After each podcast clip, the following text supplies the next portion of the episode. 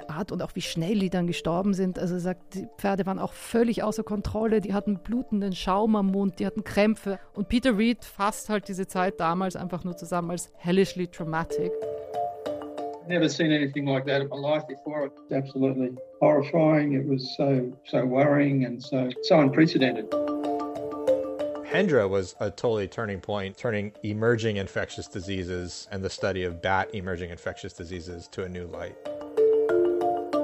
Es ist nicht nur ein neues Virus, sondern es ist tatsächlich ein neues Virus, was irgendwie auch in eine neue Gruppe zu gehören scheint. Das lässt natürlich die Frage irgendwie noch größer werden, okay, wo kommt das jetzt plötzlich her? Was ist da eigentlich passiert?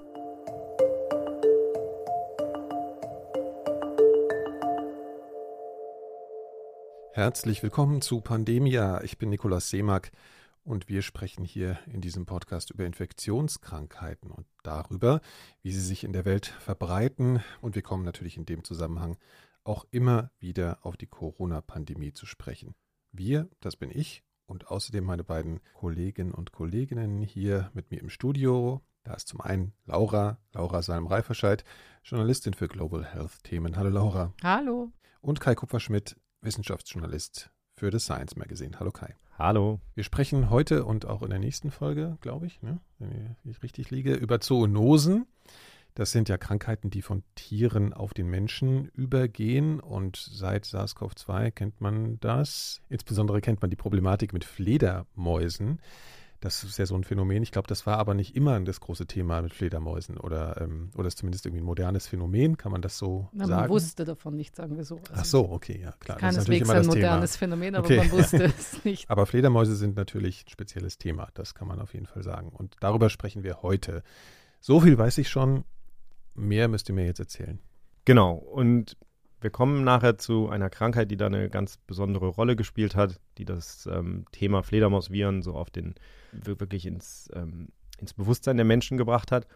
Aber wir wollen auch über einen Forscher sprechen, der da eine ganz wichtige Rolle gespielt hat. Der heißt Linfa Wang und der ist tatsächlich, wenn man sich heute so umguckt in dem Bereich, ist das einfach einer der wichtigsten Forscher. Um das mal ganz kurz vorwegzunehmen, der hat zum Beispiel die Ursache für den ersten SARS-Ausbruch gefunden, also hat mit daran gearbeitet, das zu zeigen, dass das von Fledermäusen kam. Den Namen habe ich auch schon sehr oft von euch gehört. Ne? Also ja, genau. Und der ist jemand, der sehr eng zusammenarbeitet mit Shi Zhengli. Das ist die Forscherin, die an dem Labor in Wuhan arbeitet, um das sich diese ganzen Theorien ranken, ob das nicht aus dem Labor gekommen sein könnte, das Virus. Das SARS-CoV-2. SARS-CoV-2, genau. Das heißt, der spielt eine wirklich wichtige Rolle und ich habe vor einem Jahr oder so ein Porträt über den geschrieben. Ich habe mit dem häufig gesprochen in den letzten Jahren. Und der hat eine wahnsinnig interessante Lebensgeschichte auch einfach, auch eine sehr ungewöhnliche. Und darum dachte ich mir, steigen wir einfach mal damit ein. Und die Geschichte beginnt 1960 in Shanghai, als er geboren wurde. Und wie er selber sagt, das war eine sehr schwierige Zeit. Es gab Hungersnot und im Grunde waren seine Eltern in erster Linie damit beschäftigt, genug Nahrung zu finden für die Kinder und quasi die Kinder am Leben zu halten. I was born in 1960 in Shanghai and was in the really tough time, so the number one aim of my parents is to keep kids, have enough food, right? So we went through the starvation and then when I was 6 years old, so usually that's the time you start your education in preschool. And China went through Cultural Revolution. So I say, my first part of my life is really unlucky, So you're born in a time period there was not enough food on the table. And when you're ready to go to school, the Cultural Revolution started in China, which shut down the school basically. Wie er sagt, sein frühes Leben stand nicht unter einem guten Stern. Also zunächst mal einfach die Armut und der Hunger. Und dann, als er 6 Jahre alt ist und eigentlich zur Schule gehen könnte, dann kommt halt die Kulturrevolution. Das heißt, die Schulen sind im Grunde genommen dicht und das dauert dann 10 Jahre. Also im Grunde genommen seine gesamte Schulzeit. Und wenn Linfa über seine Schulbildung spricht, dann tut er das immer mit so Anführungszeichen. Er sagt immer Bildung in Anführungszeichen, weil er halt sagt, es war hauptsächlich, wurde da Maos kleines rotes Buch gelehrt natürlich. Man hat ein bisschen Chinesisch gelernt. Ja, Indoktrination als wirkliche Bildung. Ja, und er hat jetzt, was zum Beispiel naturwissenschaftliche Bildung anging oder so, sehr, sehr wenig gelernt. Und was ich aber interessant fand, war das trotzdem, das ist natürlich auch so ein Kind mit einem wachen Geist, was irgendwie sich für Sachen interessiert. Und er hat diese Szene beschrieben als eine wahnsinnig wichtige Szene, als er im Kindergarten war. Und da war es dann halt so, da mussten die Kinder im Kindergarten ja schon dann zusammen den Reden von Mao lauschen. Und es war damals so, da gab es dann einen großen Lautsprecher in der Ecke des Kindergartens und da kamen quasi die Worte von Mao, die gerade live gesprochen wurden in Beijing, kamen dann da raus. Und das war etwas, was ihn wahnsinnig beeindruckt hat. Technisch. Ja, also dieser Gedanke, dass da jetzt dieser berühmte Mann in Beijing steht und irgendwas sagt und dann kommt das da aus dem Lautsprecher. Mhm. Und er sagt, das hat ihn so fasziniert, dass für ihn eigentlich so von da an eigentlich klar war, er wollte gerne was machen, was irgendwie so mit Engineering, mit Ingenieurswissenschaft oder mit Elektronik oder so zu tun hat. Das hat ihn halt fasziniert. Es kommt dann aber anders. Das liegt daran, als die Kulturrevolution endet, die Universitäten waren ja im Grunde geschlossen gewesen. Mhm. Und dann will Deng Xiaoping die Universitäten wieder aufmachen. Und man kann sich vorstellen, es ist ja ein zentralisiertes System und man bewirbt sich da quasi auf die Plätze. Und jetzt bewerben sich im Grunde genommen 10 Jahrgänge gleichzeitig auf diese Uniplätze. Und er war halt unsicher, also weil er wusste, er konkurriert da jetzt mit Leuten, die vielleicht 10 Jahre älter waren und manche von denen hatten natürlich eine richtige Schulbildung noch genossen vor der Kulturrevolution. Das heißt, er war sich unsicher und man musste damals angeben in so ein Ranking, wie man das heutzutage ja manchmal auch noch macht, so an welche Unis man am liebsten möchte. Und dann gibt es verschiedene Gruppen, also dann gibt es die Top-Universitäten und dann gibt es so die B-Riege. Mhm. Und er entscheidet sich dann eben, als seine Wunschuniversitäten anzugeben, welche in dieser B-Riege. Und dann macht er den Test, wie alle anderen. Und dann ist es so, dass das zentral ausgewertet wird und dann kriegst du halt irgendwann einen Brief zu dir nach Hause, ob du aufgenommen wurdest oder nicht. Ja, kennt man so ein bisschen ZVS in Deutschland. Genau. Und dieser Brief, sagt er, das war natürlich unbezahlbar. That piece of letter in your mailbox is like, worth priceless. Basically, it's going to change your career. So I was so happy to receive the letter. And when I opened it, and it's a first-year university in biology, and I don't care. Basically, in those days, you have no choice, right? The government arranged everything. So to get into a first-year university in Shanghai, although it's biology, I still was very excited. Ja, also er schneidet so gut ab, dass er in diese erste Riege der Universitäten quasi kommt. Obwohl er sich für die zweite beworben hat, aber weil er quasi diesen Wunsch nicht angegeben hatte, liegt es dann komplett in der Hand dieser zentralen Vergabestelle letztlich zu entscheiden, welche Universität und was er da studiert. Und er bekommt dann eben Biologie zugewiesen. Ach, sogar das Fach war unklar. Ja, genau. Also er sagt, die haben dann halt gesehen, okay, der wollte Naturwissenschaft, aber in Mathe war er wohl nicht so gut gewesen in dem Test. Und dann haben sie ihn halt in die Biologie gesteckt. Mhm. Und er sagt, er hat mir in einem anderen Interview mal gesagt, es sei, als sei er in den Himmel gekommen, nur leider die falsche Tür im Himmel. Also er hat jetzt diese Top-Universität und das ist super, aber er muss halt Biologie studieren und er interessiert sich halt überhaupt nicht für Lebewesen. Also er findet das eigentlich so. Maschinen wären so sein Ding gewesen. Gar nicht sein Ding, genau. Und aber so landet er eben in der Biologie. Er sagt auch immer so, am Anfang ist es halt so, dass du dann wahnsinnig viel auswendig lernen musst und das war für ihn halt überhaupt nicht interessant, jetzt zu lernen, so wie man jetzt Lebewesen klassifiziert und so welche Bakterien anaerob oder aerob sind und all solche Sachen. Ja. Das hat ihn halt eigentlich gar nicht so interessiert, aber er ist gut da drin, also er lernt das dann und nebenbei macht er etwas, was dann später auch wichtig wird für ihn. Er entscheidet sich nämlich, Englisch zu lernen. Das macht er teilweise heimlich. Also die hören dann Voice of America, was eigentlich damals verboten war im Radio. Und auf die Art und Weise lernt er eben auch Englisch, zu dem Zeitpunkt, wo halt kaum jemand Englisch spricht in China. Und das alles führt dazu, dass er später an der Universität dann nach ein paar Jahren und das Land sich weiter öffnet und nach Studenten sucht, die sie auch nach Amerika und in andere Länder schicken können zum Austausch, dass er eben sehr hoch auf der Liste steht, weil er eben gute Englischkenntnisse hat. Und es kommt dann dazu, dass er sein Studium soweit beendet in Shanghai und dann eben die Chance hat, in die USA zu fliegen, an die UC Davis, die University of California Davis. Und da fliegt er dann hin. Und das fand ich halt auch wieder so spannend. Man macht sich das immer nicht so klar, wenn man jetzt so denkt, ne, der ist jetzt ein Molekularbiologe, der an diesen ganzen Sachen arbeitet. Aber als er damals diese Chance bekommt, in die USA zu fliegen, da hat er nicht nur noch nie in einem Flieger gesessen, sondern er hat im Grunde genommen auch so gut wie noch nie in einem Auto gesessen und nur ein paar Mal in einem Zug. Und er sagt, er kann sich an den Tag erinnern, als er dann das erste Mal da losfliegt.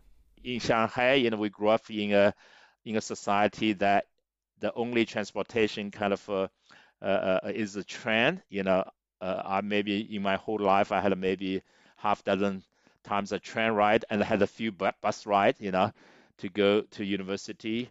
Never being a car because nobody owns a car. Only the really high-ranking senior sort of leadership have a car, right? So my first car ride was from the university to the airport. And then you step onto Boeing 747 and then you from Shanghai to San Francisco, you know? So it's like, my God, you know, I mean, your life just changes so much. Ja, also er sagt, das ist tatsächlich das erste Mal, dass er in einem Auto sitzt, als er von der Universität zum Flughafen gebracht wird. Steigt dann direkt im Jumbo. Und dann steigt er in die 747, die ihn von Shanghai nach San Francisco fliegt. Also das ist, ja, es ist schon irre irgendwie, dass man denkt, das ist alles so, ne, Teil der Biografie von einer Generation von Forschern, die heute eine Rolle spielen. Also das macht man sich, glaube ich, manchmal gar nicht so klar, dass das nicht so weit zurück ist. Ja, er kommt dann an die UC Davis, hat am Anfang, sagt er so, seine Probleme, es ist sehr anders da, wie da studiert wird, dass man einfach sehr viel auch zu Hause nacharbeiten muss und aus den Büchern und die Art und Weise, wie das da gemacht wird. Er kommt da gut voran und macht dann tatsächlich auch seine Doktorarbeit in Biochemie. Er sagt halt, in dem Augenblick, wo er so ein bisschen mehr sich entscheiden kann, in welche Richtung er gehen will, geht er halt sofort in den Bereich so molekulare Biologie, Biochemie, alles, wo er irgendwie das Gefühl hat, das ist ein bisschen technischer, da kann er irgendwie so ein bisschen mehr dem Lauf lassen. Und dann will er eigentlich, 2 Jahre nach seiner Doktorarbeit arbeitet er noch an der Universität und möchte eigentlich nach China zurückkehren. Dann bekommt er allerdings ein Angebot aus Australien von der Monash University und die bieten ihm an, dass er dort so 10 Monate im Jahr arbeiten kann und dann aber auch 2 Monate im Jahr in Shanghai sein kann an der Universität. Und das ist für ihn halt ein sehr verlockendes Angebot, das er dann auch annimmt. Und er geht dann nach Shanghai erstmal und richtet da das Labor ein und dann zieht er nach Australien. Und eine Woche, nachdem er in Australien angekommen ist, passiert dann das Massaker auf dem Platz des Himmlischen Friedens. Mhm. Und im Grunde genommen ist von da an für ihn, glaube ich, klar, dass er auch nicht mehr nach China wahrscheinlich zurückkehren wird. Das heißt, er bleibt dann in Australien, arbeitet da 1 Jahr lang an der Monash University und dann kommt wieder so ein Augenblick, wo er ein Angebot bekommt, das ist von einem Institut an, das heißt Animal Health Laboratory in Geelong. Wo ist Geelong? Geelong ist nicht so weit von Melbourne entfernt. Ja, das klingt nämlich so chinesisch. Es klingt aber in Australien. Ja. Und es war halt interessant, weil die haben 2 Leute gesucht und zwar einen, der mit genau seiner Ausbildung letztlich und als Molekularbiologe und dann noch eine Proteinchemiker. Mhm. Und seine Frau ist halt eine Proteinchemikerin.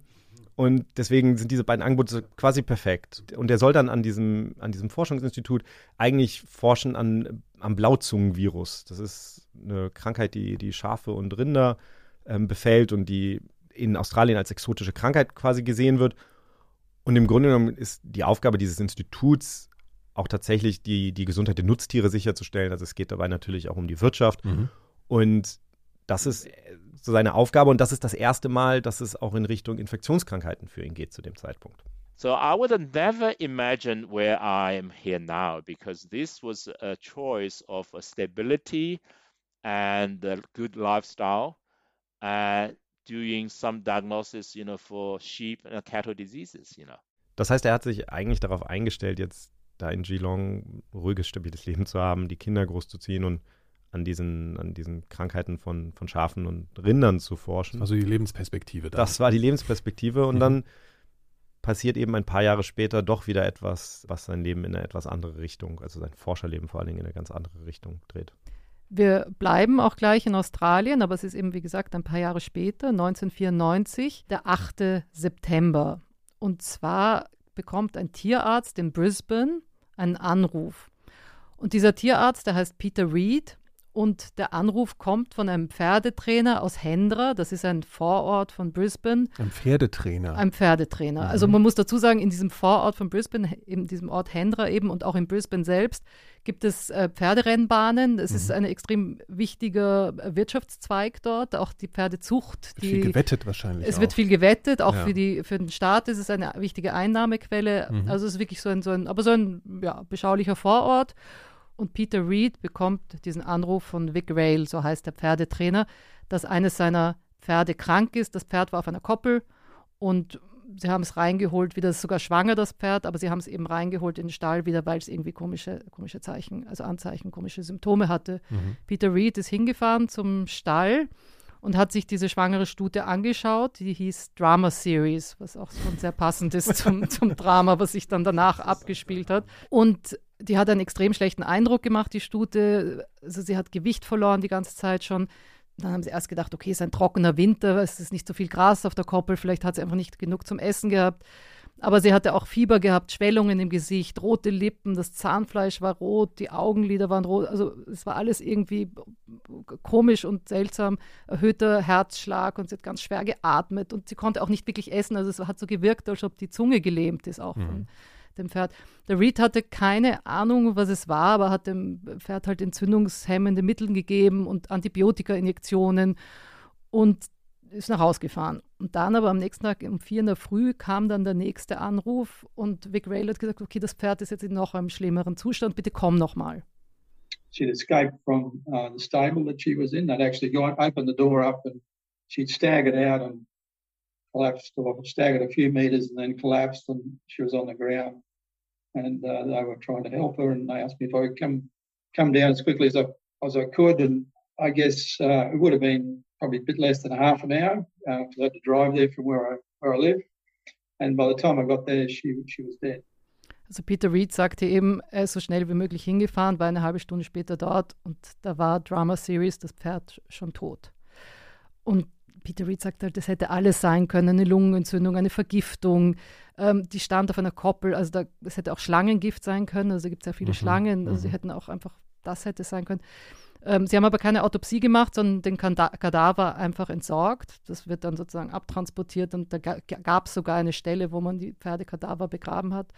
Aber 12 Tage später ruft die Freundin von Vic Rail nochmal bei Peter Reid an und sagt, okay, es ist diesmal nicht ein Pferd, das irgendwelche Symptome hat, sondern es sind mehrere.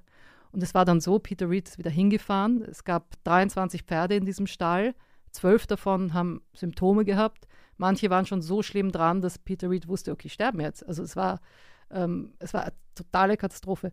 Und er ist hingefahren, hat Blutproben genommen von denen, die am schlimmsten dran waren von den Pferden, hat das an einen Veterinärpathologen gegeben, diese Blutproben. Der sollte halt untersuchen, ob da irgendwas ist. Also er wusste einfach, er hat sowas noch nie vorher gesehen. Und die Ergebnisse haben auch nichts Besonderes ergeben. Da waren ein paar Werte erhöht, aber es war auch nichts Außergewöhnliches. Und dann sind in den Tagen darauf immer mehr Pferde gestorben und in den kommenden Tagen auch. Und er musste Pferde also sozusagen euthanasieren, also die töten richtig, weil die sich so gequält haben. Die haben sich die wund geschlagen, weil die in so einem, also es muss schrecklich gewesen sein. I've never seen anything like that in my life before. I've been in practice, in horse practice for 20 years at that stage and never seen anything like that. Never heard of anything like that. Only similar things that you hear about are, poisonings of horses, but not to that degree and not sort of showing the signs that these horses were showing. I had horses there that some of them didn't look too bad and then, 24 hours later they were dying. So that's how quickly it was affecting some of them, which was just absolutely horrifying. It was so worrying and so unprecedented. Also er sagt, er hat sowas vorher einfach noch nie erlebt. Und das Schlimme war auch, also er hat das schon mal erlebt, dass Pferde vergiftet worden sind oder dass sie sich irgendwie vergiftet haben mit was.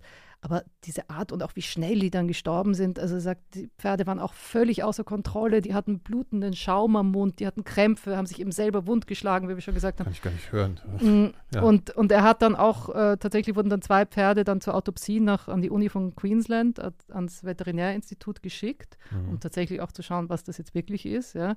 Und dann haben sie gefunden, dass da Blutungen ums Herz und in den Organen sind. Und die haben Verstopfungen auch von der Lunge festgestellt.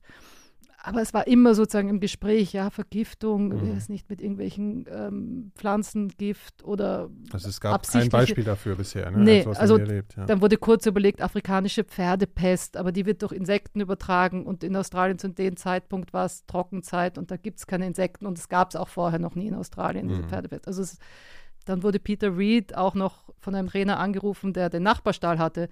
Und da waren auch kranke Pferde.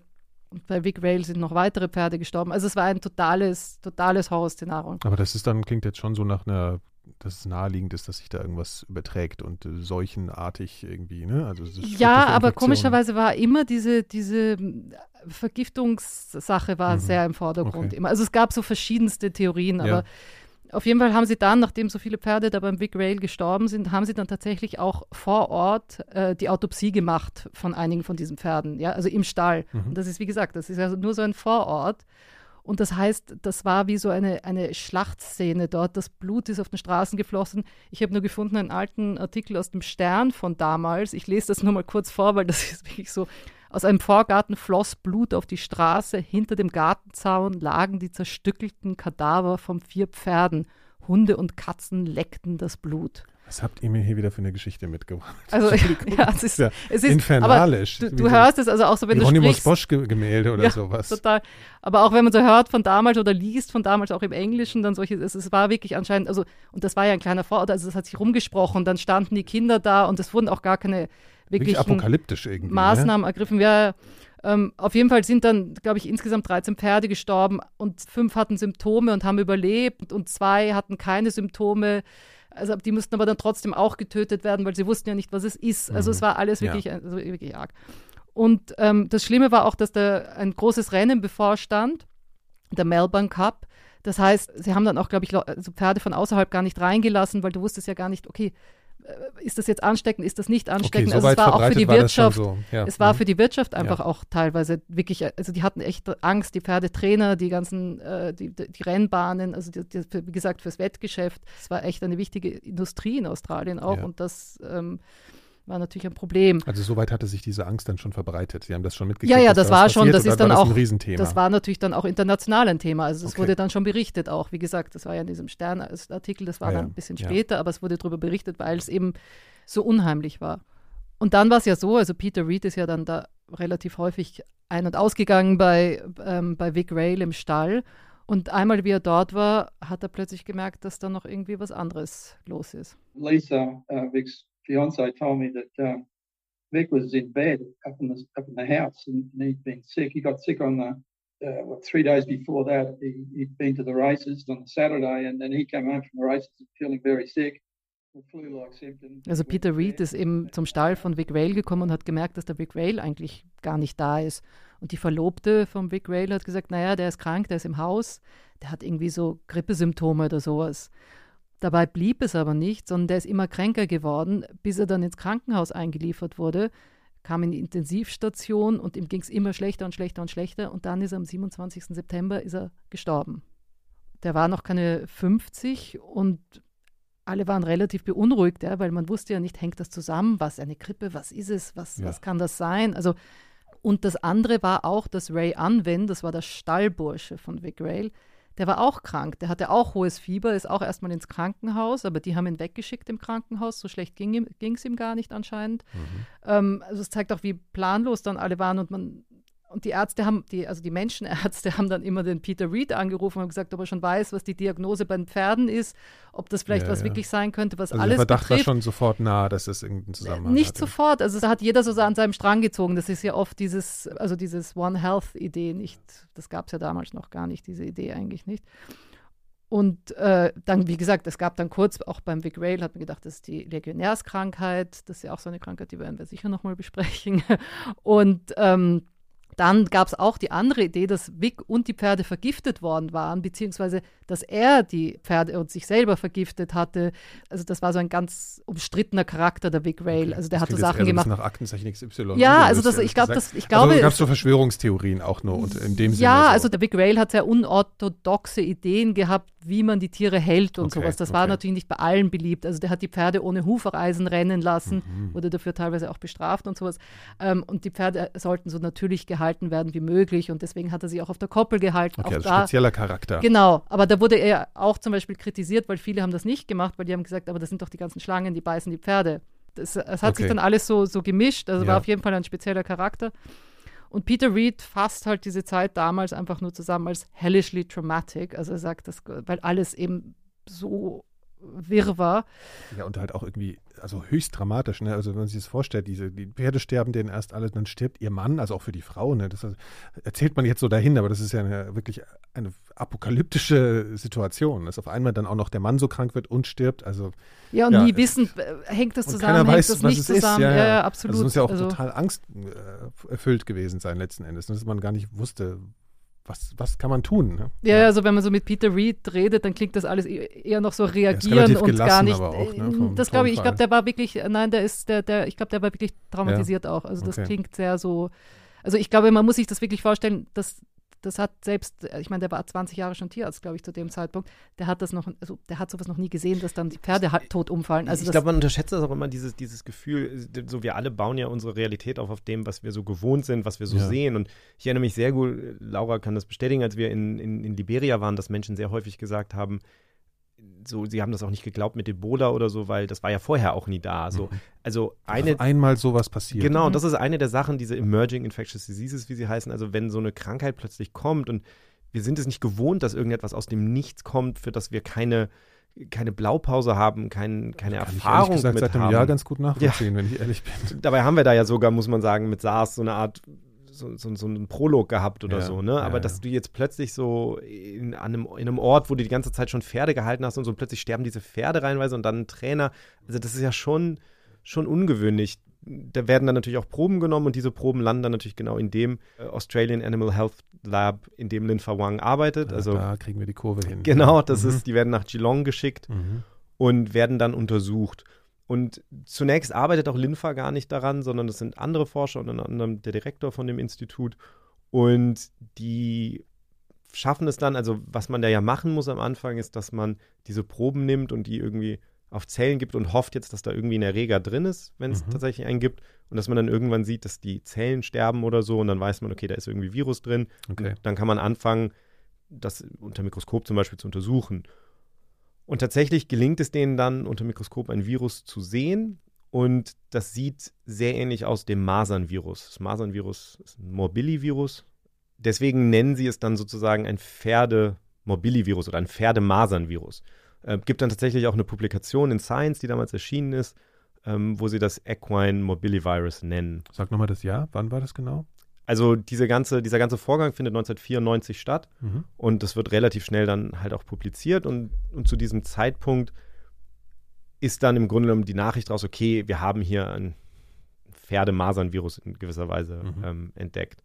Die haben allerdings Probleme, wirklich das Erbgut von dem Erreger zu sequenzieren. Das ist natürlich auch in den 90er Jahren noch viel, viel schwieriger, muss man sagen. Also sie haben ein ganz kleines Fragment sequenziert und das ist dann auch ähnlich einem Fragment so von den Morbilliviren, aber es ist sozusagen noch unklar. Die Entscheidung, dass das ein Morbillivirus ist, ist eigentlich anhand der Morphologie getroffen, also anhand dessen, wie das Virus unter dem Mikroskop aussieht. Kann man denn, wenn das sichtbar eine Verwandtschaft zu Masern hatte, könnte man dann gleich Rückschlüsse ziehen auf die Ansteckung? Man weiß ja, dass Masern wahnsinnig ansteckend ist. Wäre das dann auch gleich ein Verdacht, dass man sagt, oh je, wenn das so ein Virus ist, dann ist es wahrscheinlich auch noch sehr ansteckend, oder ist das nicht automatisch so eine Nee, also ich meine, Rückschluss? Da würde man dann denken, dass zumindest, also das Masernvirus, was auf den Menschen angepasst ist, hat sich natürlich auf diese Ausbreitung sozusagen am Menschen angepasst, und das ist natürlich etwas, was dann, wenn du ein Virus hast, was bei einer anderen Tierart ist, genau nicht so ist. Das ist ja genau das, was wir bei SARS-CoV-2 gesehen haben, dass die Infektiosität sehr stark gestiegen ist, als es einmal angefangen hat, sich an den Menschen anzupassen. Okay.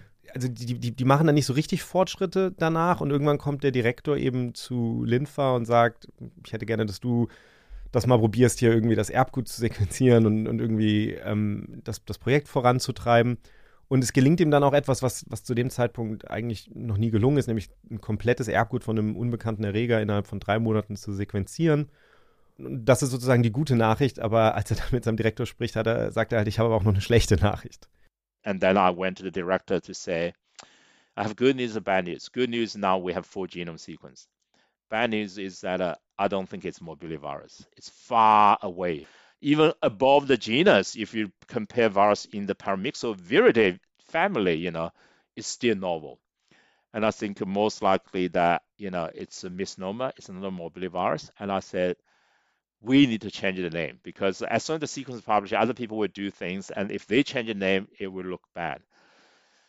And he reluctant, because he was the corresponding officer of the science paper, and it's already called Equine Morbillivirus as a director. So, but We are all scientists, and then agreed. And then in those days, we are still allowed to name after the locations. That's what we say. The easiest day is called a Hendra virus.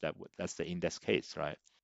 Er muss halt seinem Chef dann im Grunde genommen sagen, so die schlechte Nachricht ist, dass die Erbgutsequenz zeigt, dass es eben kein Morbillivirus ist. Es ist nicht einfach ein Pferdemasernvirus, sondern es scheint tatsächlich ein neues Virus zu sein, das man so bisher noch nicht gesehen hat. Das ist weit genug weg, also um zu sagen, okay, gehört nicht zu dieser Gruppe. Und deswegen müssen sie es dann auch eigentlich dem einen neuen Namen geben. Sowas ist natürlich auch heikel, ne? Also wenn eine Publikation draußen ist und du hast das schon irgendwie benannt, aber er schlägt dann halt vor, also das ist Linfa, der dann sagt, okay, wir sollten es einfach Hendra-Virus nennen nach dem Ort, wo es gefunden wurde.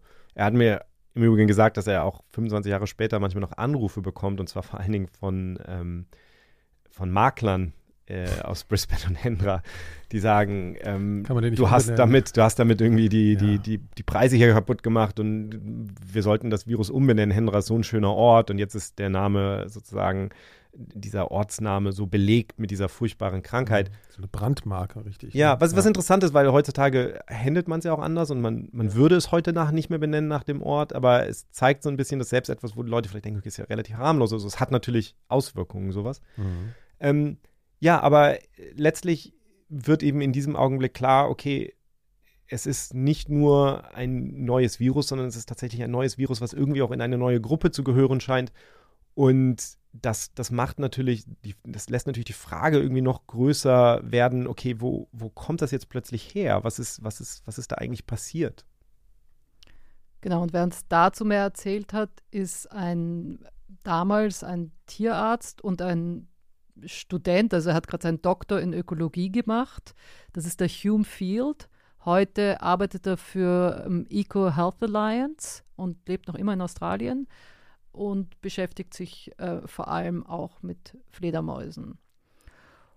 So, damals aber noch nicht. Ja, das hat mit Pferden zu tun. Genau, damals hat er an seiner Doktorarbeit geschrieben, und zwar über Wildkatzen, also entflohene Hauskatzen, die rumgelaufen sind und eine Gefahr war für andere Tiere, also für wilde Tiere tatsächlich. Dann kam sein Dozent Chris Baldock zu ihm, der involviert war in der Untersuchung des Hendra-Ausbruchs. Ja? Also wir sind ja jetzt so ungefähr Anfang 1995, also ein paar Monate später. Man hat das Virus gefunden. Jetzt war nur die Frage eben, wo kommt das her? Ja? Und dann hat dieser Dozent zu Hume Field gesagt, hey, warum beteiligst du dich nicht an der Untersuchung des Ausbruchs und schreibst darüber deine Doktorarbeit? Und ich fühle so, okay, ja, warum nicht? Weil er war ja schon gewohnt, dass er Wildkatzen gefangen hat, um da eben Blutproben von denen zu nehmen. Und dann haben wir gesagt, okay, dann suchst du nach dem Ursprung von dem Hendra-Virus und suchst halt da alle möglichen Tiere und nimmst Blutproben von denen und schaust, ob das vielleicht irgendwie in Verbindung steht. Das Gute, sagt er, bei diesem Ausbruch, bei diesem Hendra-Virus-Ausbruch war, dass man ja genau wusste, wo der Ausbruch losgegangen ist. Und zwar war das ja diese Koppel, wo Drama Series, dieses erste kranke Pferd, gestanden hatte. Also da, sagen sie, da ist das Pferd ja krank geworden. Also muss es da irgendwie losgegangen sein. We had a place to start and we had a time of spillover. And, you know, they are two fundamental and critical factors in beginning the investigation of the origins of an emerging virus.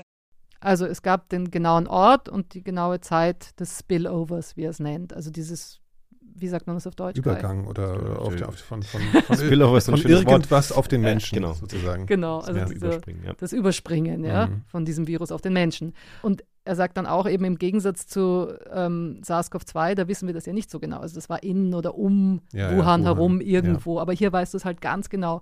Er ist also hingegangen zu diesem Cannon Hill, wie diese Koppel da heißt, und hat wirklich das Namen. Ja. Cannon Hill und Drama Series. Also, und Hume Field hat halt dort alles gefangen, was kreucht und fleucht dort. Also wirklich jedes Nager, Opossums, Wildkatzen, Vögel, Reptilien, hat die alle gefangen und Blutproben genommen, um die auf Antikörper zu untersuchen. Ja?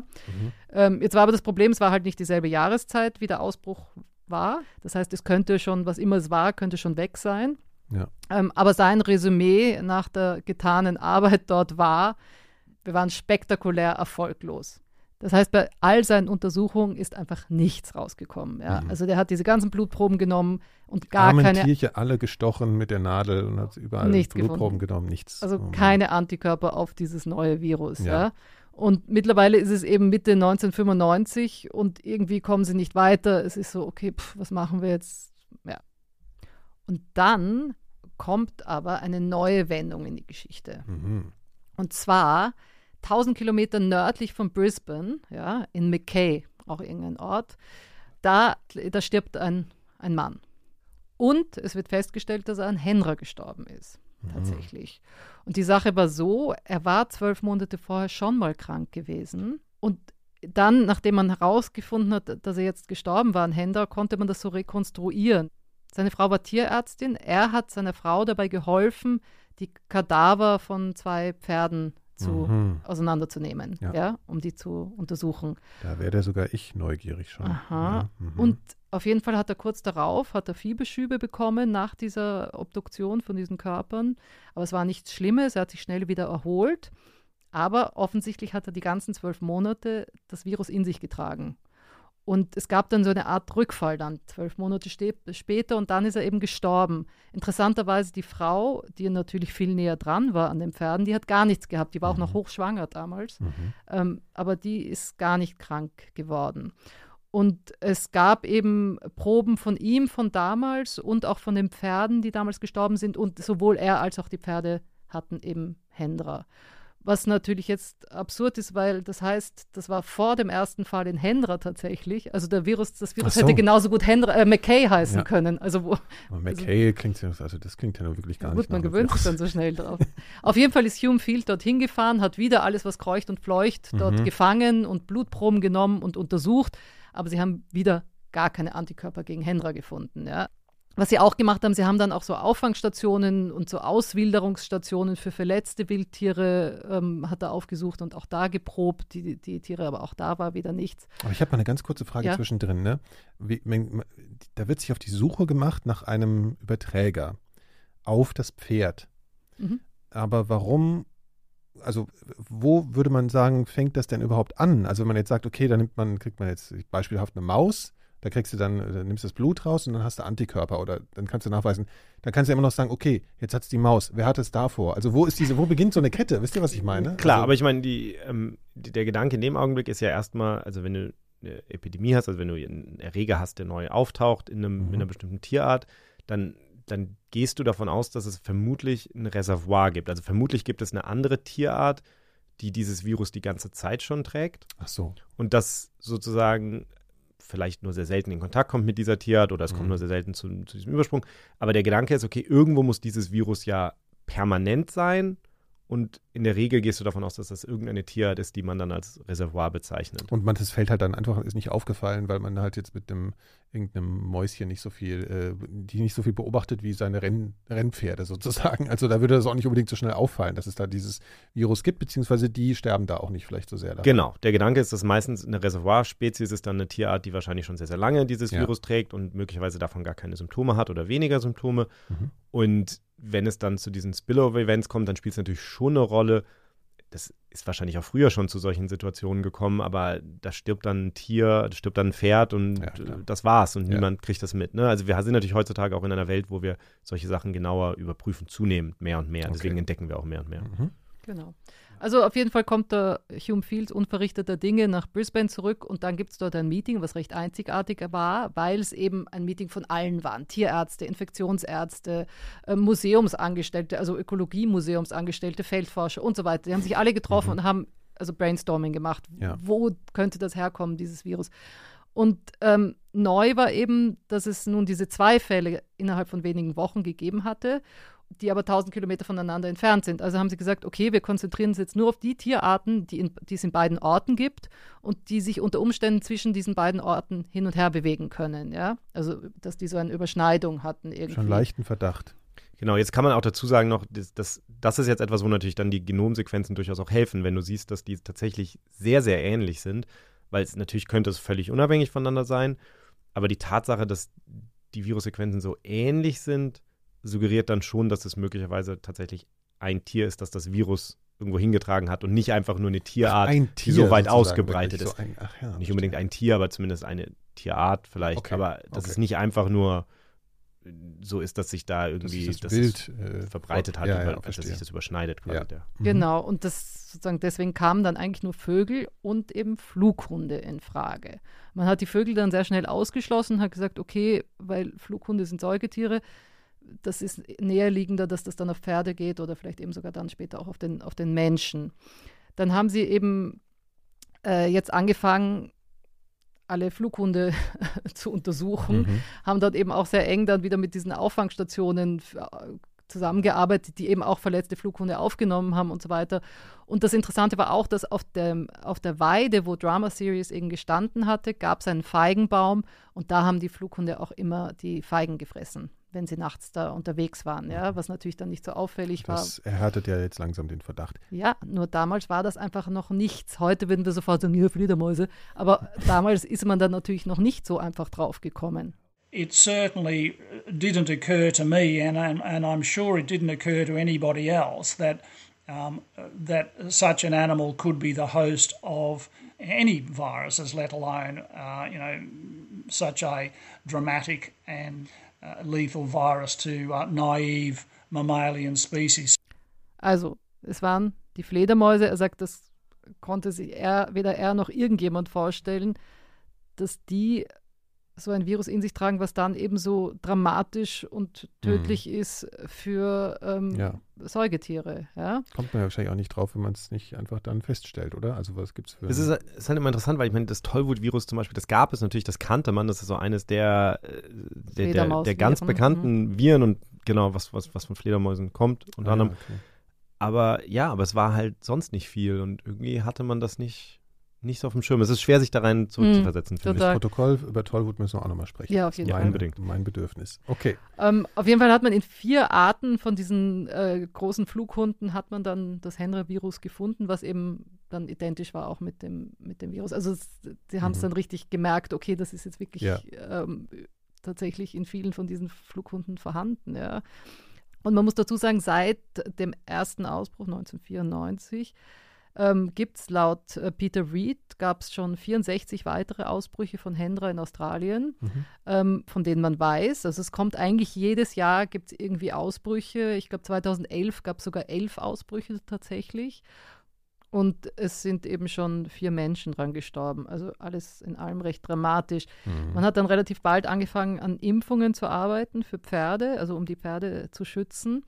Peter Reid war auch selber beteiligt an dieser Entwicklung. Und das Ganze ist ein bisschen auch so eingeschlafen. Dann aber 2001, nach den Terrorattentaten in New York City, wurde Hendra und Nipah, das ist eben eine ähnliche Krankheit, also ein ähnliches Virus aus derselben Familie, wurde dann eben als potenzielle Bioterrorismuswaffe eingestuft.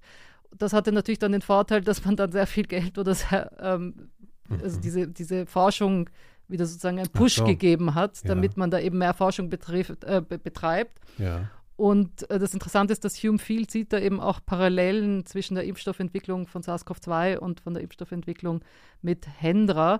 Jetzt muss ich kurz mal unterbrechen. Wieso wird ein Virus, was so sporadisch, sage ich jetzt mal, auf den Menschen übergesprungen ist, auf einmal als eine Biowaffe kategorisiert? Also klingt ja jetzt nicht so, als würde sich das rasend schnell unter Menschen verbreiten, oder? Ich glaube, die Risikowahrnehmung ist an solchen Stellen ja eher, okay, wie tödlich ist es? Gibt es irgendwelche Medikamente dagegen und so weiter? Ne? Und dann, viele dieser... Diese Einordnung als Bioterrorismus war bei Ebola ja das Gleiche. Ja, stimmt. Ja. Das kommt natürlich aus so einer gewissen beruflichen Paranoia, die Menschen in einem bestimmten Berufszweig dann irgendwie haben müssen, aber es war auf der Liste. Mhm. Ja. Genau, auf jeden Fall haben die Leute, vor allem in Australien, in der Pferdeindustrie, die eben, wie gesagt, sehr wichtig war für den Staat, haben die alle geschrien, wir wollen einen Impfstoff für Pferde haben. Das hat sozusagen dem Ganzen wieder einen Push gegeben. Klar. Und Hume Field eben sieht Parallelen zwischen SARS-CoV-2 und Hendra. Es wurden in beiden Fällen eben sehr schnell eigentlich dann ein Impfstoff entwickelt. In dem Fall natürlich für Pferde, aber bei Hendra. Genau. Liegt dann auch am gesellschaftlichen Druck offenbar. Ja, und es war dann tatsächlich, es kam dann relativ schnell diese Impfung raus und dann haben sich aber die Leute wieder beschwert, dass das so schnell ging und dass man dem nicht traut und so weiter. Ach so, und es ist sehr ähnlich wie heute. Es wurde sehr polarisiert zwischen den verschiedenen Teams und den verschiedenen, sozusagen Züchtern und Nichtzüchtern und Rennpferdehalter und so weiter. Ja, wir haben ja gewisse Erfahrungen jetzt. Genau, also das kennen wir jetzt alles. Ja. Und das Tragische ist eigentlich tatsächlich, dass gar nicht so viele ihre Pferde jetzt eigentlich impfen lassen, obwohl es diese Impfung gibt und obwohl es einfach für Pferde wirklich sehr tödlich ist, diese Krankheit. Was ist das nur mit diesen Impfungen? Ja. Kurze Frage mal von der Übertragung, wenn man sagt, okay, das kam von den Flughunden auf die Pferde und von den Pferden auf den Menschen. Kann man denn irgendwie nachvollziehen, wie sich das von den Flughunden auf die Pferde übertragen hat? Haben die irgendwie Blut gesaugt? Was kann an? Gibt es ja auch, ne? Diese Bats. Also viele dieser Geschichten, ich muss jetzt ehrlich gestehen, ich habe nie ein Szenario gelesen, jetzt spezifisch für Hendra, aber diese Szenarien drehen sich sehr häufig darum, dass es in diesem Fall ja ein Feigenbaum war und dass die Fledermäuse diese Feigen anknabbern und dann die mit Speichel benetzten, halbgegessenen Feigen auf den Boden fallen und die Pferde das fressen. Oder bei Nipah, reden wir gleich nochmal kurz drüber, waren es dann die Schweinefarmen, wo die Feigenbäume stehen und dann kriegen die Schweine das und so. Mhm. Also das ist so.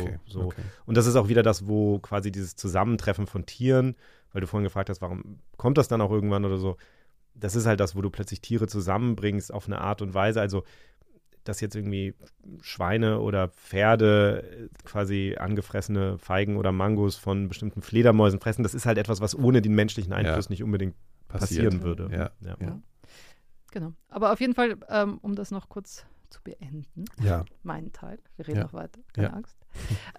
Es wird auch an einem Impfstoff für Menschen gearbeitet, da gibt es schon eine Phase 1, also der befindet sich in der Phase 1 schon. Mhm. Und es gibt auch Monoclonal Antibodies für Leute, die Hendra bereits ausgesetzt sind. Also das ist ja auch ähnlich wie bei SARS-CoV-2. Ja. Also man kriegt direkt Antikörper gespritzt, die dann konkret das Virus, das schon im Körper vorhanden ist, bekämpfen. Ja, also das heißt, eine der Konsequenzen ist ja immer so bei diesen Krankheiten, ne? Wenn du so eine neue Krankheit entdeckst, eine Konsequenz ist, dass Medikamente im Idealfall gegen diese Krankheit entwickelt werden. Ja. Der Impfstoff in diesem Fall für die Pferde. Aber die andere Konsequenz ist, in diesem Fall der Grund, dass wir so viel über Hendra jetzt geredet haben, ist, dass das wirklich einen wichtigen Wendepunkt markiert. Also von da an sind natürlich auch einfach Fledermäuse ein bisschen stärker im Fokus.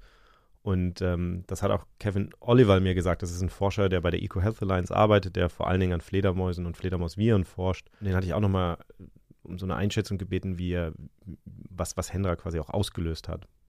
Hendra was a totally turning point because it was a new virus, right? And of course, these aren't actually new viruses. These are viruses that have existed in wildlife hosts for thousands of years, but are newly discovered by scientists and perhaps newly infect a human or a livestock host.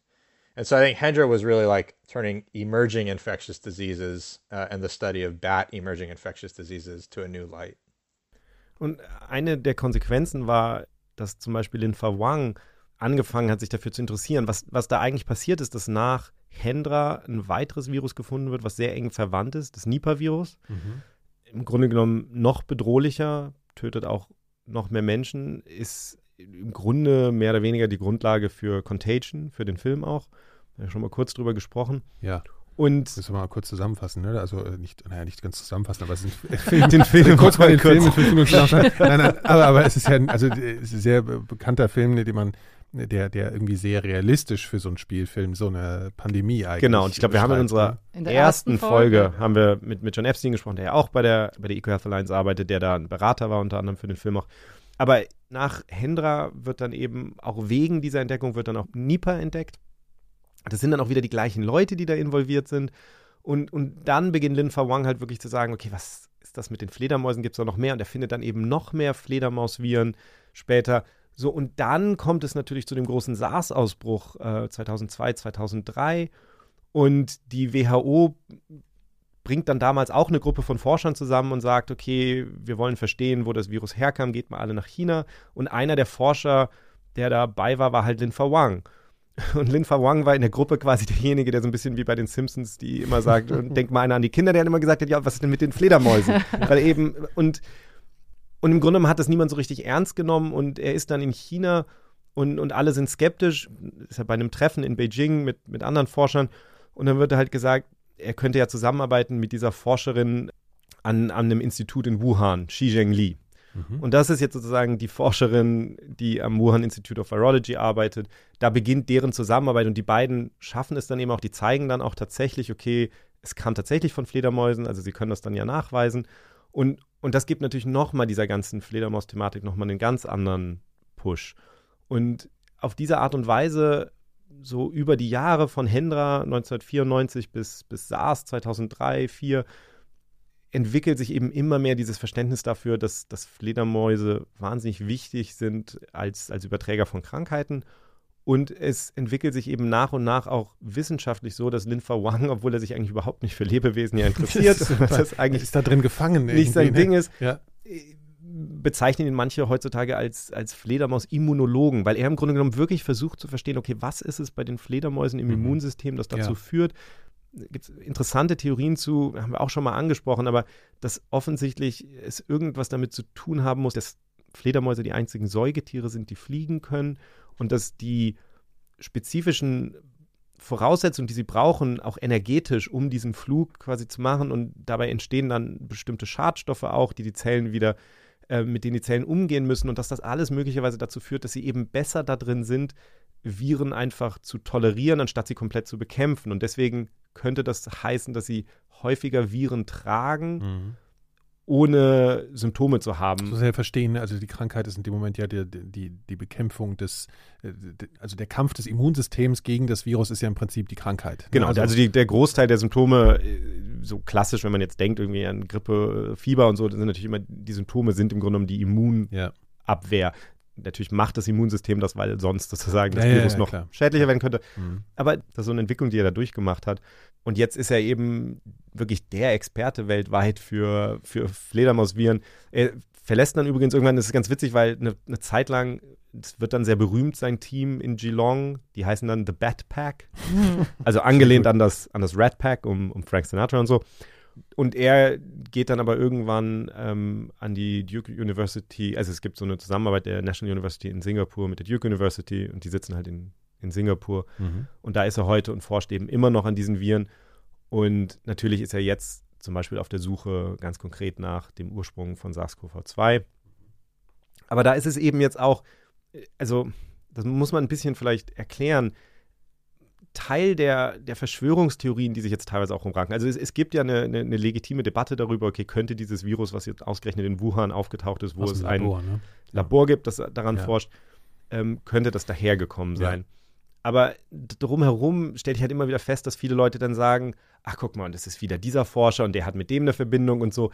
Da muss man sich einfach klar machen, das kommt jetzt natürlich genau aus dem, was wir hier beschrieben haben, dass quasi 1994, 95 diese Erkenntnis kommt durch Hendra, und die Leute, die daran involviert waren, war letztlich eine kleine Gruppe von Forschern, die bis heute dieses Feld so ein bisschen vorangetrieben haben. Also zum Beispiel hatte The Lancet, ein ganz wichtiges internationales Journal, das hatte auch eine Kommission eingesetzt, die nach der Ursache von SARS-CoV-2 suchen sollten. Und in diesem Team war dann zum Beispiel natürlich Hume Field drin. Es war Peter Daszak drin, der die EcoHealth Alliance leitet. Also da sitzen dann eben auch immer wieder die gleichen Leute natürlich. Ne? Linfa Wang hat diese Zusammenarbeit mit Shi Zhengli. Ja, EcoHealth Alliance arbeitet natürlich Fantasie. Genau, aber das muss man sich einfach nur klar machen, dass sozusagen, das ist jetzt kein riesiges Feld, sondern das hat sich in den letzten 20 Jahren erst langsam entwickelt, und das ist die Leute, das ist überschaubar, wer quasi die Experten sind. Ich meine, natürlich hat ein Christian Drosten sozusagen auch über SARS und diese Erfahrung genau diese Entwicklung durchgemacht und untersucht sehr stark neue Viren bei Fledermäusen und so weiter. Auf jeden Fall ist eine der Konsequenzen von Hendra gewesen, dass das sozusagen immer klarer wird, die Rolle von Fledermäusen. Wir wollten aber in der Folge, ich glaube, das ist wichtig, wenn man darüber redet, nochmal ganz kurz ein bisschen auf die Rolle der Fledermäuse eingehen, weil es eben sehr leicht kippt in so eine Stimmung von Anti-Fledermaus-Stimmung. Anti-Fledermaus-Stimmung. Ja, ich habe die schon so latent gerade, muss ich ganz ehrlich zugeben. Das möchte ich nur ganz kurz vorlesen, weil das recht lustig ist, aber auch recht dramatisch. David Corman hat ein Buch geschrieben, das heißt Spillover. Also da geht es eben gerade um viele solche Zoonosen und so weiter. Und er hat auch über Hendra geschrieben, und spricht offensichtlich mit irgendeinem aus dem Rennstall, mit einem Mann und beschreibt das hier, der sich wahnsinnig aufregt über Fledermäuse. Und ich lese das nur kurz vor, weil ich das so lustig fand. Mhm. They should get rid of the bats. Those bats cause the disease. They hang upside down and shit on themselves.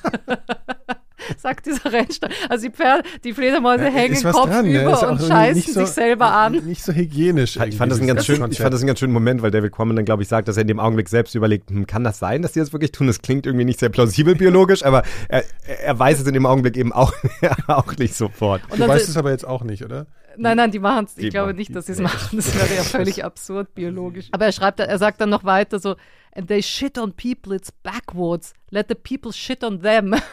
Das sagt dieser Typ. Okay, also er ist relativ emotional aufgestellt in Richtung Fledermäuse. Genau, also es zeigt einfach nur auch, das hat natürlich, und die Fledermäuse hatten ja vorher auch schon keinen guten Ruf. Das sagt nochmal der Hume Field hier. The species had always had a very bad reputation and been treated very badly with fruit growers, horticulturalists, farmers, etc. You know, there were these historic stories about fruit growers going out and shooting up the roosts where these animals, they roost in trees by day in thousands or tens of thousands numbers, and then they fly out at night and forage typically and naturally in eucalypts and other fruit and flowering trees. So, you know, they had a long history of persecution, if you like, and perhaps an even longer history of superstition and uncomfortableness, if you like, with the general population. Also Fledermäuse hatten einfach immer schon einen schlechten Ruf und es gibt natürlich viel Aberglaube, der sich um sie rumrankt, und dann haben sie auch natürlich, weil sie Früchte fressen, sind sie nicht sehr beliebt bei den Bauern und so weiter. Also die sind einfach schon arm dran. Und Dracula gibt es auch noch. Ja, ne? Genau, Dracula natürlich auch. So also viele Menschen fühlen sich nicht so wohl mit denen. Ich finde sie großartig, muss ich dazu sagen. Aber würdest du auch jetzt es schön finden, wenn hier im Zimmer eine zirkulieren würde? Oder würdest du man muss auch dazu sagen, wir reden ja hier nicht von den kleinen hektischen, sondern wir reden ja hier von diesen riesigen, tollen Flughunden, die ja wahnsinnig beeindruckend sind. Das sind tatsächlich, ich habe die jetzt auf den Komoren gesehen. Ja. Ach, schön, ganz wie so kleine Teddybären, so ganz süße, weiche Körperchen, so ganz fällige und dann diese riesigen, tollen. Also jetzt haben sie meine Sympathie schon wieder. Jetzt. Ja. So schnell geht das beim Niki. Ja. Und das Interessante ist eben, dass in Australien vor allem ist es eben gar nicht so, dass die Flughunde gibt es ja dort schon seit Hunderten von Tausenden Jahren. Ja. Was neu dazugekommen ist dort, sind nämlich die Pferde. Die sind erst irgendwie, glaube ich, Ende des 18. Jahrhunderts nach Australien gekommen. Okay. Das heißt, Menschen, Flughunde und Virus gibt es schon viel länger als die Pferde, und deswegen ist es auch der Weg sozusagen in die Pferde ist erst durch uns Menschen dann auch passiert. Wer hätte das gedacht, dass wir wieder schuld sind? Das ist total interessant, weil ich glaube, das ist dieses Mittelstück, was häufig übersehen wird, ist also wird auch manchmal Amplifier genannt oder so, ne? Dass so ein, hat man ja durchaus auch gesehen bei SARS-1, dass man glaubt, dass es sich in den Schleichkatzen erstmal vermehrt hat nach den Fledermäusen quasi, also dass es nochmal so einen Zwischenschritt gibt. Und da spielt es eben eine Rolle, wenn wir Arten zusammenbringen. Ja. Ich hatte, auch um die Fledermäuse ein wenig zu verteidigen, ich hatte Kevin Olival gebeten, weil er ein riesiger Fan ist, ich glaube, sein Twitter-Handle ist NYCBat. Also er hatte ihn einfach nochmal gebeten, nochmal zu sagen, was ihn eigentlich fasziniert an den Tieren, weil er die ja aus mehr Gründen erforscht, als nur weil sie Viren tragen. They're just a wonder in terms of understanding biodiversity on this planet. Some eat fruit, most of them eat insects, some even feed on blood, some eat frogs and birds. So they're kind of like really are just one with the earth and whatever environment they find themselves in. And the adaptations they've created are extreme in terms of echolocation and sonar, being able to catch a tiny little insect while flying around, 20 miles an hour or faster. Incredible vision to find fruit trees, and flowering trees and pollination of these tropical forest trees. So I view bats as just an incredible outcome of the biodiversity we have on this planet. And then two, they're really essential to the workings of our planet in terms of the ecosystem services, is a term we use, that they provide. Basically the free services we don't have to pay them for that help keep our planet running. So seed dispersal to make sure tropical trees regenerate and get spread around to new environments. Pollination of some fruit crops that we depend on, and also wild plant crops. And then, of course, insect control, which can be worth billions and billions of US dollars a year and just the insect control that they provide, including for commercially important crops like corn here in the United States. Ja, ich will jetzt gar nicht alles hier zusammenfassen, aber es ist, er sagt, zum einen ist es halt diese wahnsinnige Biodiversität. Also tatsächlich gibt es wahnsinnig viele Arten von Fledermäusen und die unterschiedlichsten Formen dann ja, manche, die sich von Insekten ernähren, andere, die sich von Früchten ernähren, andere, die sich tatsächlich von Blut ernähren. Diese Fähigkeit, ne, wie sagt man dazu? Echolot. Also keine Ahnung, wie nennt man das denn auf Deutsch? Kommt gerade auch nicht. Wir kommen natürlich drauf. Ich glaube, die Menschen wissen, was wir meinen. Also die Fähigkeit mit Ultraschall, ne, also sozusagen sich zu orientieren. Und er beschreibt das ja, dass sie da wirklich kleinste Insekten im Flug mit dieser Fähigkeit lokalisieren können und die fangen können. Also ja, und wie er ja sagt, sie haben eben auch eine wichtige Rolle, weil sie unter anderem dazu beitragen, bestimmte wichtige Pflanzen zu verbreiten, zum einen die Samen, aber auch zu bestäuben. Und sie helfen eben auch, indem sie Insekten fressen, durchaus auch den Farmern und anderen. Das ist ein wirtschaftlich wichtiger Faktor. Es gibt manchmal so Paper, die dann versuchen, das zu beziffern, die dann sagen, das sind Milliarden Dollar, die quasi jedes Jahr dadurch generieren, dass sie diese Insektenplagen verhindern letztlich.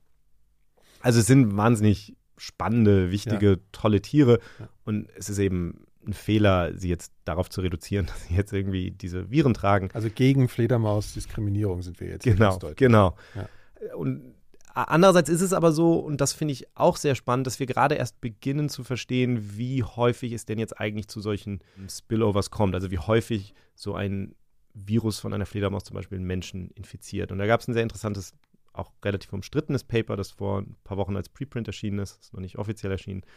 Da haben im Grunde genommen Linfa Wang, Kevin Olival und ein paar andere Forscher versucht, das mal zu beziffern.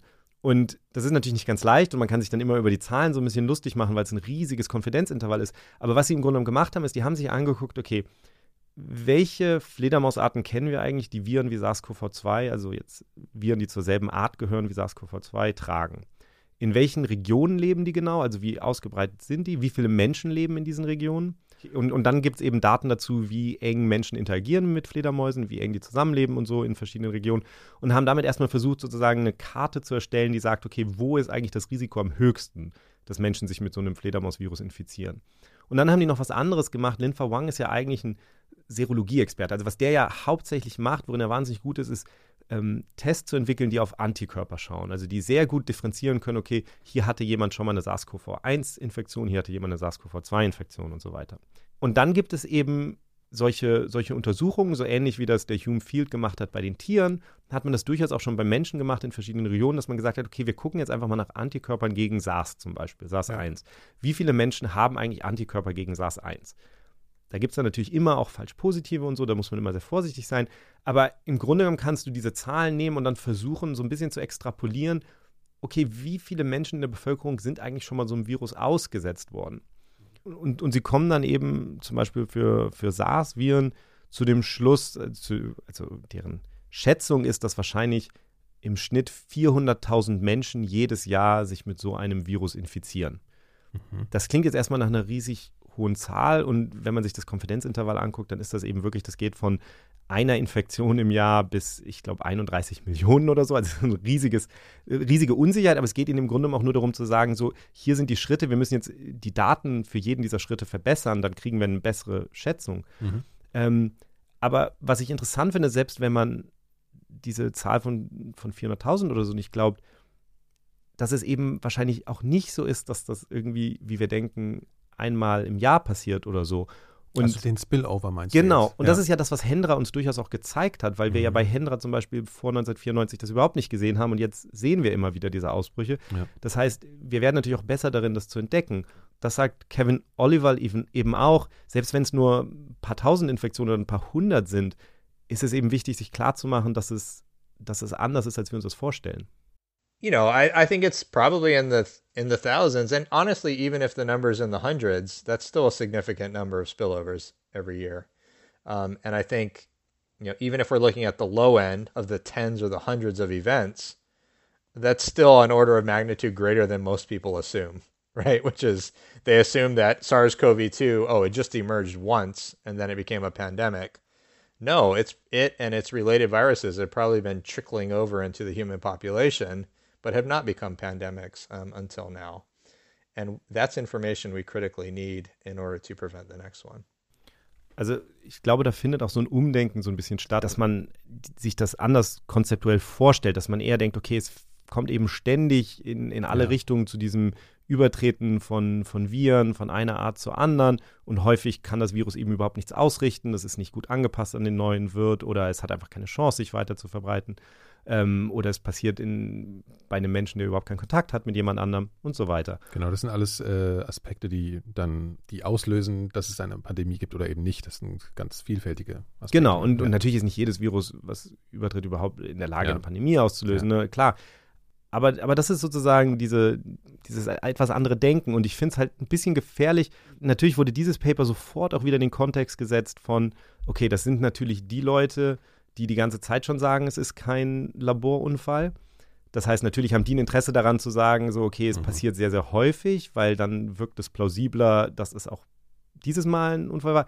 Ich finde, man muss diese Dinge ganz klar voneinander trennen. Man muss einfach sagen, okay, das eine ist eine offene Frage zu diesem spezifischen Ausbruch. Das andere ist, dass wir eben besser und besser verstehen und mehr Daten haben, die darauf hinweisen, dass sowas eben sehr viel häufiger passiert, und dass wir für die nächste Pandemie, um die nächste Pandemie zu verhindern, müssen wir das besser verstehen und entsprechend agieren, ganz unabhängig davon, selbst wenn am Ende rauskommen würde, dass es sich diesmal zum Beispiel um einen Laborunfall gehandelt hätte. Das ist davon unabhängig. Ja.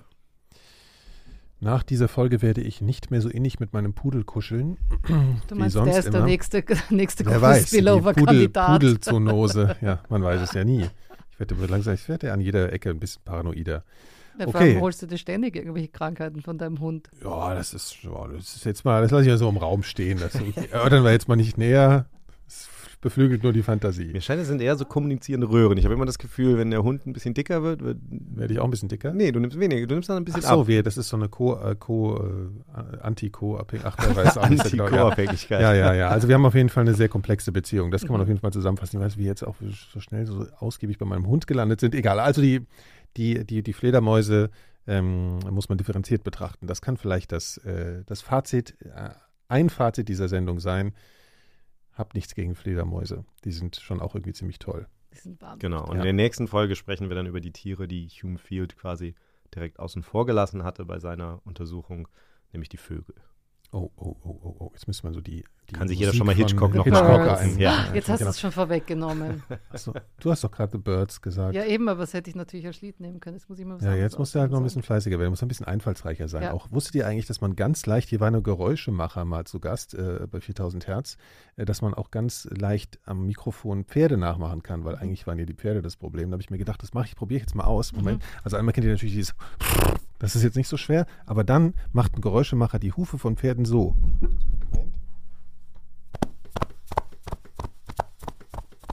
Ich will jetzt gar nicht sagen, wo der Niki gerade seine Hände hat, aber gut.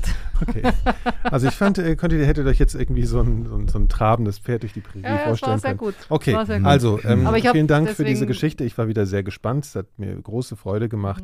Du willst mich schon wieder abschneiden mit meinem Lied? Nee, ich will nur so noch ein paar Worte an unsere Hörerschaft richten. Salbungsvolle Worte. Ja, und zwar wieder mal herzlichen Dank an alle, die im Club 4000 Hertz, im Club Pandemia oder bei Pandemia Plus, es gibt so viele Angebote, die wir haben. Uns Pandemia Premium, Platinum Premium Plus, Platinum Pandemia. Also schaut mal in die Shownotes, falls ihr hier noch nicht dabei seid. Ihr könnt uns hier ohne Werbung zuhören, unsere Folgen früher hören und Bonusfolgen erhalten. Das könnt ihr im Club Pandemia und bei Apple Podcasts unter Pandemia Plus, da gibt es dasselbe Angebot.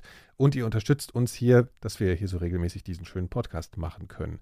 Und aber für alle gibt es am Ende immer versöhnungshalber immer noch ein Stück Musik. Manchmal versöhnt es mehr, manchmal weniger. Mal sehen, was Laura heute mitgebracht hat. So negativ über meine Musik immer. Ich mag gar nicht.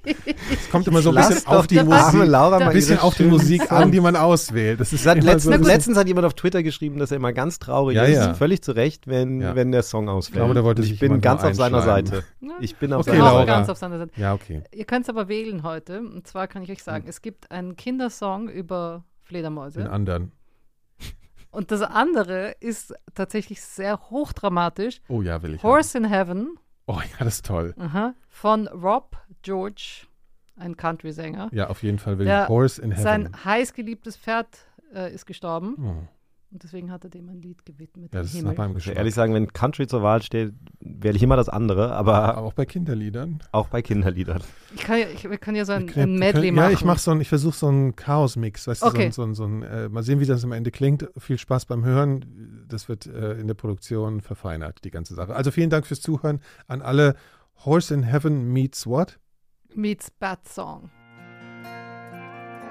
Sollten wir nicht eigentlich ein Medley machen von Horse in Heaven mit Bad Out of Hell von Meatloaf? Wäre das nicht, ja, das wäre das auch nicht gehen, die logische? Ich hätte ganz gerne noch Bad Dance von Prince mit drin. Also das könnt ihr euch jetzt mal alles vorstellen. Wir bleiben beim ursprünglichen Bastard-Pop heißt das übrigens, glaube ich. Ernsthaft? Ja, so diese Vermischung.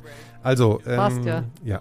Jetzt haben wir einen Explicit Tag. Also, gute Nacht, bis bald, bis zum nächsten Mal. Wir melden uns bald. Gute Nacht vor allem. Ciao. Ciao.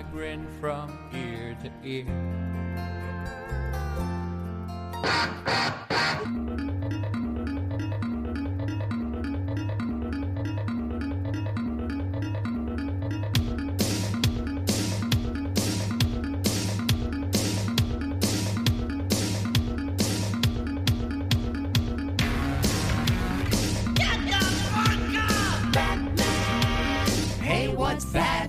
That's a bat. Flies at night, and that's just that. Bats live here, bats live there, bats live almost everywhere. Eine Produktion von 4000 Hertz.